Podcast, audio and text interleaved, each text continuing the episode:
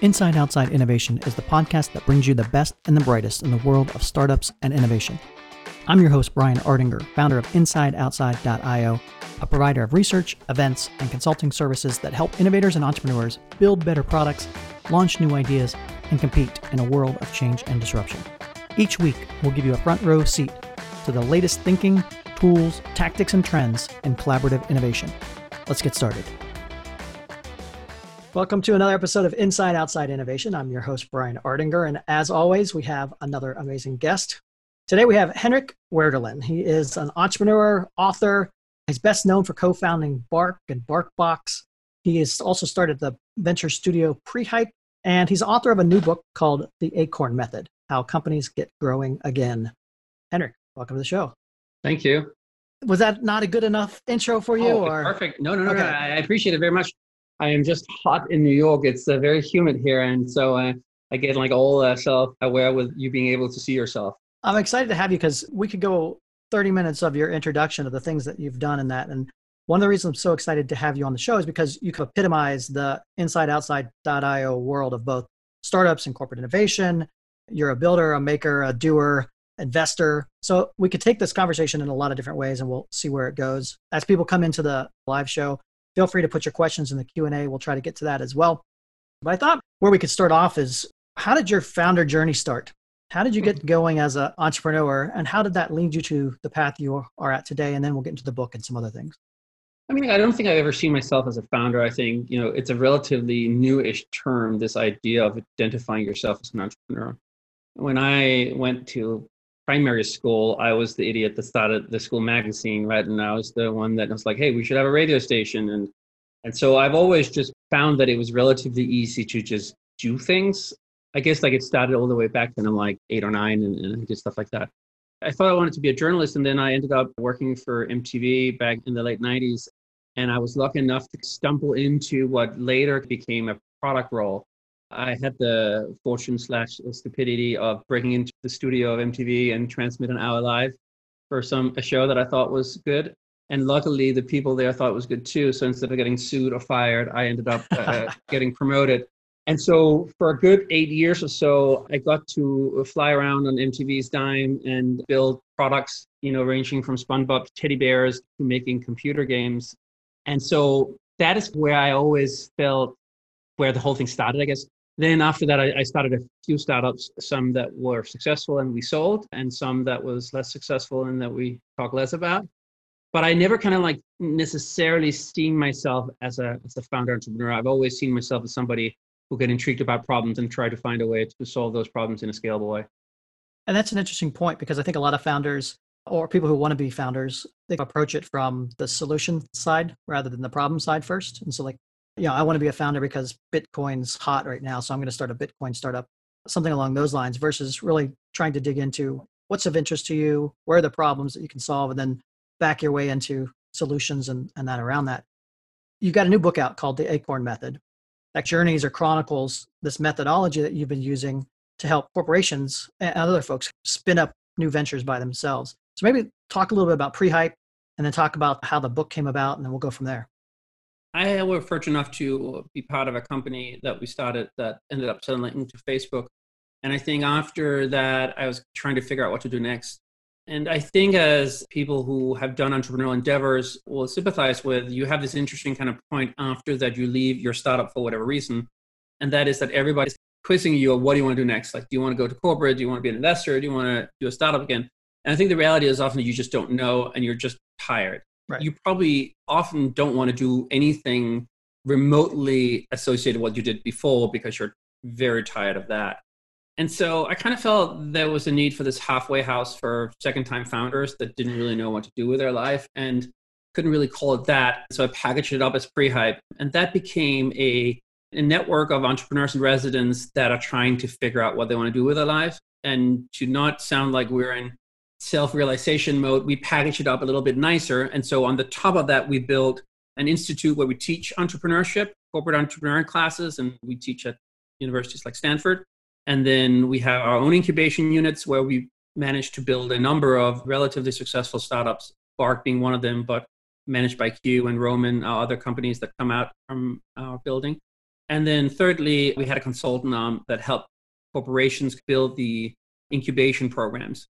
And those three things allowed all us misfits to figure out where in those kind of buckets we would like to play, but also to generate a little bit of cash flow while we were figuring it out. It sounds like it was scratch your own itch and the scratch the itches of the folks that you had around you that were in the same mode of like, what do we build next? How do we do this? Did you have a methodology or a thought process around how you're going to do this, or did you just kind of experiment with different things and threw it out there to see if it would work? I think both, right? You know, I think you use two words that I love a lot, which is experimentation and methodology, right? I do think that we as entrepreneurs need to become better at building from scratch. And the way that we become better is not necessarily always to kind of like have a higher chance of success. It's also how can we become better of stopping things that do not work.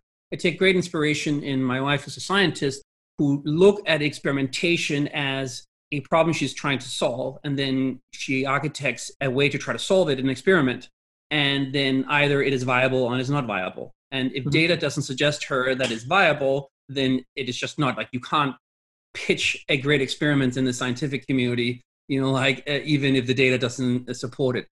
I think about entrepreneurship in that way. And so the two things that I think I've spent a lot of time on is look at entrepreneurship as an academic exercise. How do we become better at building? And the way I think we become better at building is to become better of doing experimentation. We are very methodical in our approach, and we are methodical because that we're all very optimistic and somewhat creative people. That if we don't create boundaries and discipline for ourselves, our biases will simply just make our work on something that doesn't pan out for too long time. Can you walk us through the methodology a little bit of, of how you decide what to even experiment on? Do you do that in your lab and then go out into the real world, or is it case by case basis based on what you're trying to build or what you're trying to learn? I mean, why don't I start with kind of like the fundamentals of the book, and then um, I can use that because I think we can go very nitty gritty. Like we spend endless amount of time on each of our different modules, and so I could talk to you probably for an hour about how we do something we call signal mining, which is just the concept ideation. Or I think you had Thomas Vidal who wrote yep. a book about reframing. We are very inspired by his work, and like he can spend hours and talk about just that. And so uh, on a big level, I think for corporate incubation, which I think is different than just entrepreneurs, individuals building companies. The three component I'm looking at is basically what is the equivalent of the acorn? And if you look at what an acorn is, it's basically some DNA and it's some fertilizer. And it's some rules, which is basically find a place to sprout and then grow fast and up. Right? You know, those are basically fundamental rules of, of an acorn. Now, for corporations, what they tend to do when they want to build something from zero to one is that they go to their existing infrastructure. And it's just very complicated for your standard innovation team, tech team, business development team to build something from scratch because your whole infrastructure is not set up to do that. Mm-hmm. So the first component, I think, what we have, what we thought a methodology for is how to identify that talent and what is the structure that you create around them in order for them to give them the ability to find a place to sprout and then go up and, so that's section one. Section two is like where do you have opportunity to grow? Like where's opportunity spaces? And I think same thing, like the cool thing for an entrepreneur is that we have no rules. I have been involved in a mental health company, a technology company for real estate, and dog toys, right? You know, and now a corporation obviously normally have like a scope that they have to kind of work with. And some have pretty limited scope of where they can work, and some have broader. A Nike can build a hotel, because right. they have brand permission to do that. Hilton cannot build a shoe, right? And so, depending on the corporation and what you have, what your brand is, what patents and licenses and whatever you have as assets, gives you a different kind of opportunity scope. And the third thing I think is one of the things that probably is most complicated is what is the interface between basically a sprout and the mother tree? Like, how do you make sure that it's far enough away so that the mother tree doesn't kind of takes the, the water and the sunshine, but it's close enough that the mother tree can provide it with nutrients through the root system. What is the compliance system? All this different stuff. And so I think the talent and the organization around that, the opportunity space, and the interface is probably the three components that I've spent a lot of time trying to figure out. I like that analogy because I think it does outline, especially in the corporate world, why a lot of things don't work. Sometimes it's you know, too close to the core or gets smushed out or things along those lines.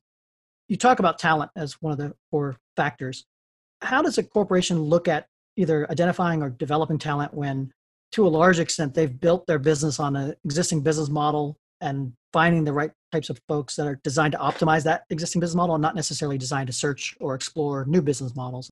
I think a segment of entrepreneurial talent is really looking for autonomy and the ability to make that thing that they have they see from their inner eye. Mm-hmm. So I think a lot of conversation very quickly goes towards compensation, which I think is important. But back to your earlier point, a lot of us that understand statistics, we do not choose an entrepreneurial path because we think it's going to make us a lot of money, because we just know statistically it probably won't. Right. Now we hope and we use it as an excuse for many of the downfalls of entrepreneurship, but like we also realize that the reality is that it might not. I find that there is much more entrepreneurial talent within large organizations than most people give it credit for. And that if you ask anybody who sits in an organization and say, hey, do you know any of your colleagues who might leave within the next 12 months to start their own company? They probably have a name of one or two people that might do it. And it's often not defined by what team they sit in, it's more as a personality trait. It's somebody who has a little bit of education, it's somebody who's a generalist, it's somebody who has great empathy for the user, it's somebody who understands how to reframe, it's all those different things. The talent you can either attract by creating structures that allow hunters to go and hunt for opportunity within your space and not just the farmers that are very good at harvesting kind of like the fruits of stuff that people in the past have made. Or you can find within and creating processes and structures that allow them to work in the way that you do. A lot of time it is conflicting because you will hear corporations say we should embrace a culture of trying to fail. And you go like okay great. How many times you ever get a bonus to anybody who didn't make it? Zero right? You know like how many free credit card spending can somebody use on Upwork to just try something out without having going through compliance and finance? So we say these things, but the structures doesn't kind of like support it. And, and in my view, structures define the outcomes. And, and so to answer that was a long-winded version of saying that I think the talent is there and the talent is probably more there than people realize. What they do not have are the tools and the freedom and autonomy to act in the way that we can act on the outside of the walls it seems to me also like a lot of what you've built and your successes in that focuses also around the network and your ability to bring not only existing talent to it, but the mentors, the, the investors, the, the network that can help that new idea grow. Can you talk a little bit about how you build a network and how important that is to building a new venture? I do think that a skill in entrepreneur is to have gravity. You often do not have money either because you don't have the budgets internally or because you just don't have the capital yourself. And so you need to use endless amount of chop and wit and trickery and whatever it is to get people to work for free for you. You know, that could be colleagues that you're trying to hire to work for options that might not be worth anything at that time. It might be customers of your business that you're trying to get to work for you in the sense of like they'll help you kind of figure out your next feature and they'll give you a little bit of slack when the stuff that you're doing isn't kind of working. It's investors and what have you. And gravity can come in different ways. Like you can be an outspoken, red faced guy with a Danish accent, and, and you can try to use that as your tool. You can be somebody who's just insanely talented and can code like the wind and use that for tools. So it comes in different ways. So I do think that figuring out like what is your ability to attract people is a way that I've tried to create network. And so that's kind of like what is it that you have that come easy to you that comes difficult to others. I think for the other element is to not be too needy. Network only really works if it's two way. Otherwise, you're just talking at people.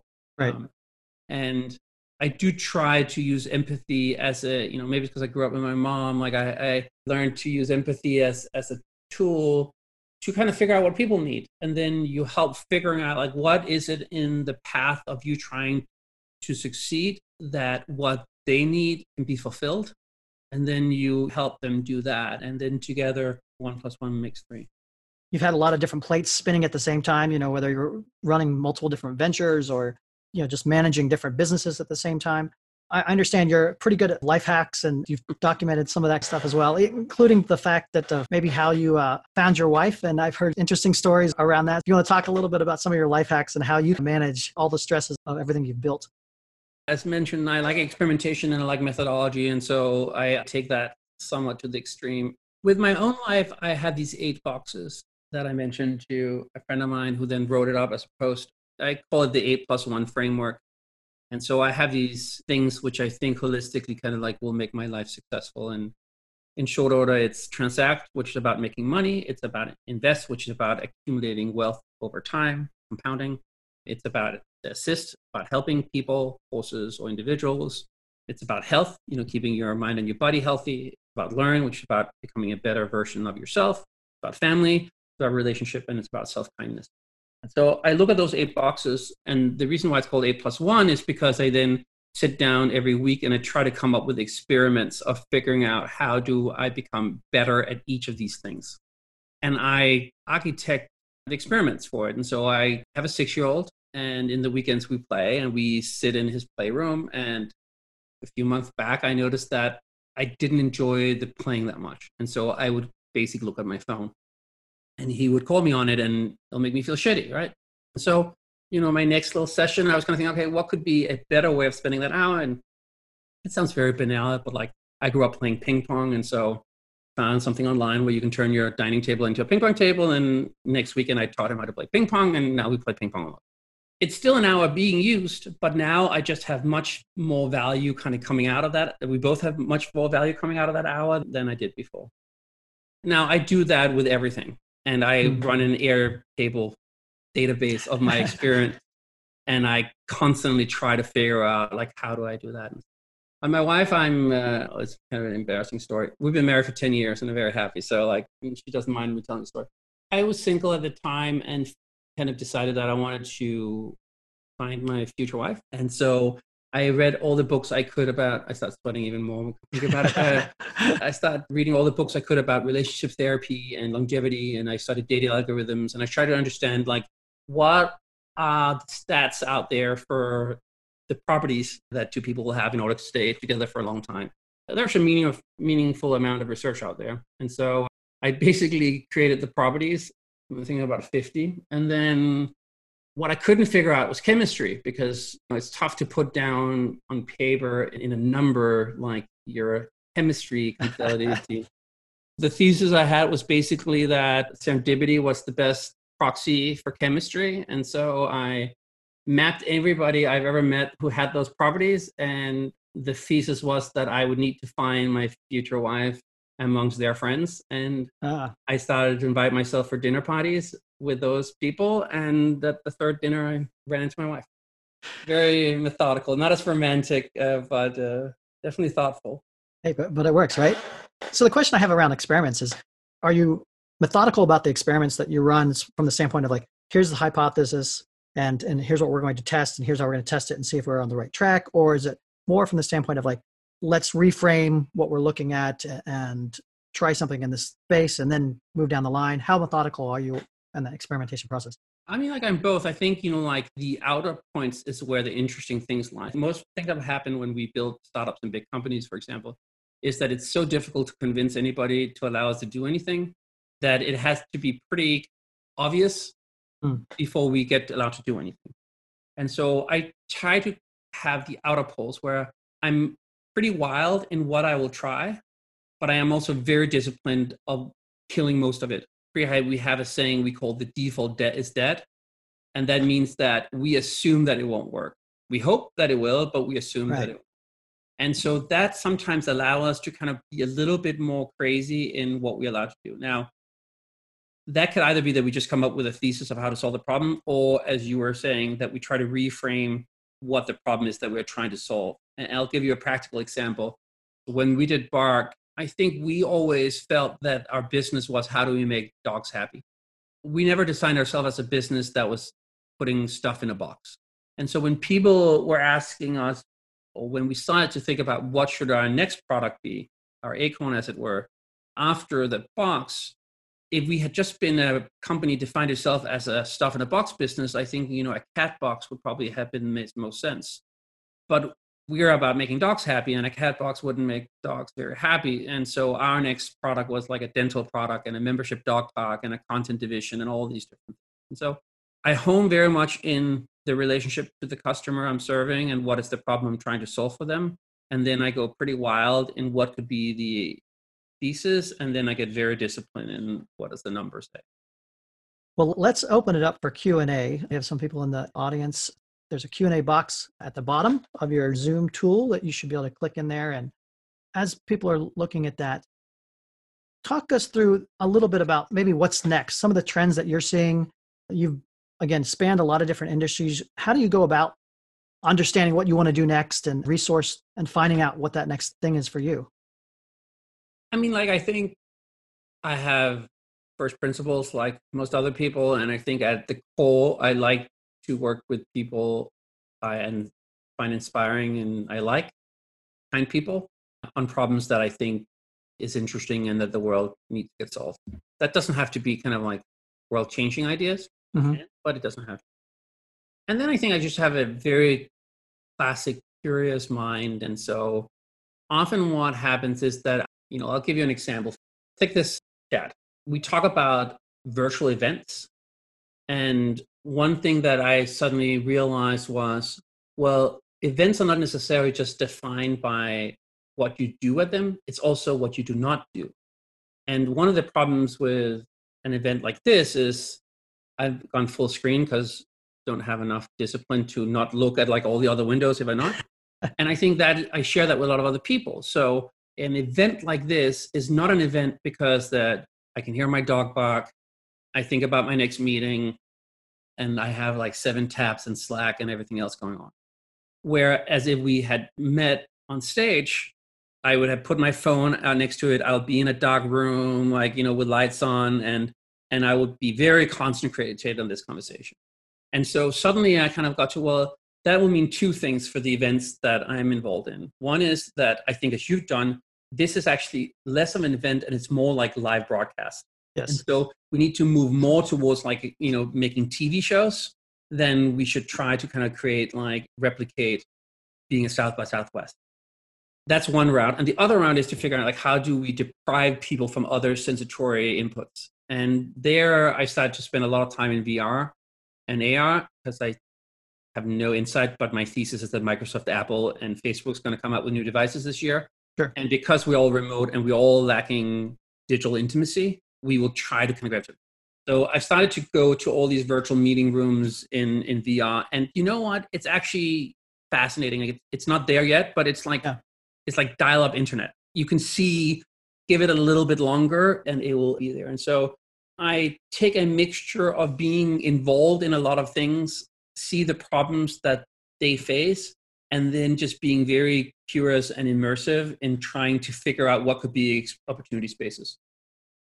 It's interesting to see how the technology will catch up. Obviously, people are using Zoom and, and they're using Zoom in, in ways that was not intended per se. You know, it was designed as a way to meet in corporate environment and now you're seeing the flaws of using this particular tool in other settings whether it's a you know virtual happy hour or things along those lines i saw one today i think it was called online town or something where they're trying to replicate in the technology where you're in a room and based on where your avatar is in that room you hear different things so you could actually have a side conversation just like at a conference that happens based on proximity of your avatar and that yeah, and i think sometimes what we then happen to do is that we try to just kind of like extend what we did into replicate the real world. Yeah. And it doesn't often work. You know, I mean, like I find that that concert they had on like a few weeks ago where they yeah. had 17 million people show up, like, but the nice thing of that concert was that that was in a game environment. So suddenly, like, the musician didn't have to just, they, they could do all this crazy shit, right? And yeah. so, I mean, like, the world is not linear, right? Like, it jumps in weird step functions. And, and so it'll be fascinating what the next few years going to bring on that point. So that's a good transition. So obviously the world's changed, disrupted. We saw this coming. A lot of technologies in that uh, or on the path of disrupting the world and business models, but COVID kind of accelerated a lot of that stuff. What's uplifting or positive in the last couple months that you've seen that how the world's changed and where you see it going? I mean, like I try to see uplifting things most places, right? It's obviously tough, right? You know, like a lot of people are losing their jobs and a lot of people are dying. Eh, and so that is tough to be uplifting about. I do think that we were there were structural changes happening already that I think a lot of us thought would take five to ten years, and I think they suddenly took five weeks. I don't think that Hertz got killed by COVID. I think Hertz got killed by Lyft and Uber and it taking two hours to get a freaking car and like endless amount of paperwork in an airport, right? And so I think that's like I think people who are knowledge workers that for the most of them doing just fine. People who are not are having really difficult times. And I think as a community member, that will be our problem to solve too. I don't want to sound too high hope because I think that will take a long time and that'll be very difficult. I think from you know being light, more optimistic, you know, I think there's a lot of exciting things that are now happening that we have to figure out, right? I think a lot of the digital transformation that was brewing is just really accelerating. A lot of the the direct to consumer business I'm involved in, like we see we have a lot of problems for sure, but like demand is fine. In terms of like silver lining, I think remote work is now suddenly not considering you taking a day off, which I think makes a lot of us kind of like very curious about where we then will spend our time. I think we're pretty efficient because you don't spend an hour just to spend an hour on Zoom, right? Like, you know, yeah. you're kind of like when you're done with your conversation, you're kind of like over. And so I think there's a lot of like these interesting dynamic. And I think, you know, like New York, which is a city I love a lot, like it's obviously hurting a lot right now, but like, you know, maybe some of the grit that attract us all here, like some of the little bit of like the quirkiness that you have to be pretty crazy today to move to New York, right? I think yeah. some people will. and. I think, you know, like that was kind of like what made New York to start with. And so I'm sure, like in all the misery and all this difficult stuff happening, there'll be positive thing. But I think to start with, we have as a society just a lot of difficult challenges that we have to fix. Well, again, if anybody has any final questions, put that into the box. Um, I guess my last question revolves around what do you see as the, the new next skill set that people should be building? Is it entrepreneurship skills, entrepreneurial skills? What do you look for when you look for a founder, for example? Or what do you look for in a person that you think can build the next the next thing, whatever it is? What are things people should be working on?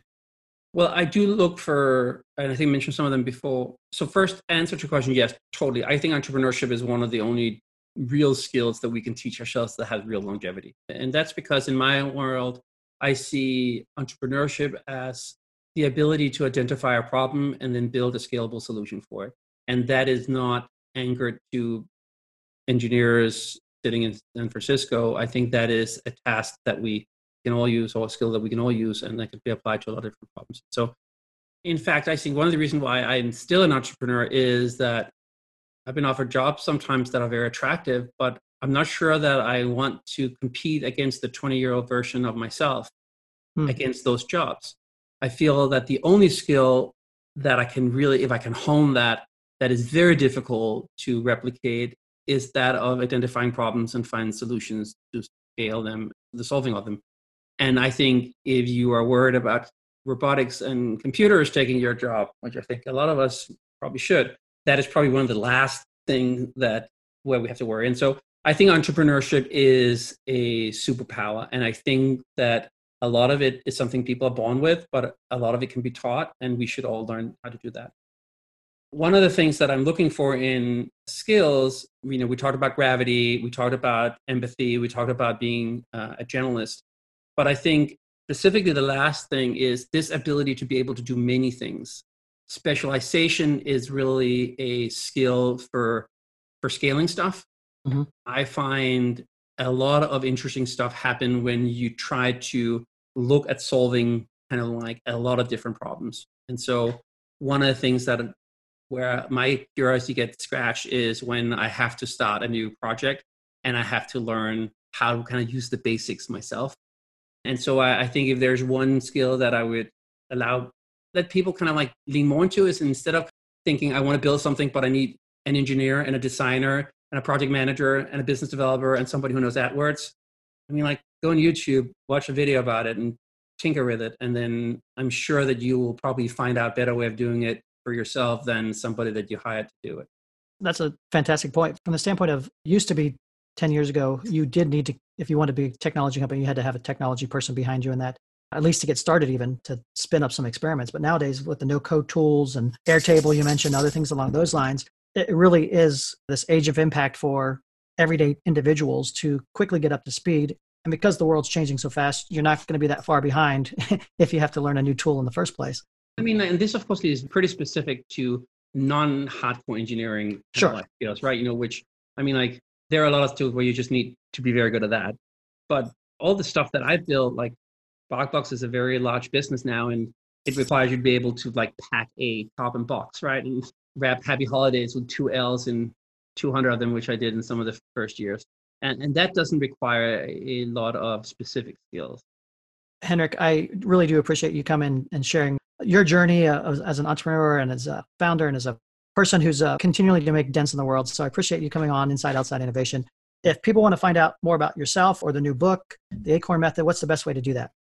I mean, the best way is probably go on Twitter. I'm at Werdelin, um, and the book is available on Amazon. Just search for the Acorn Method.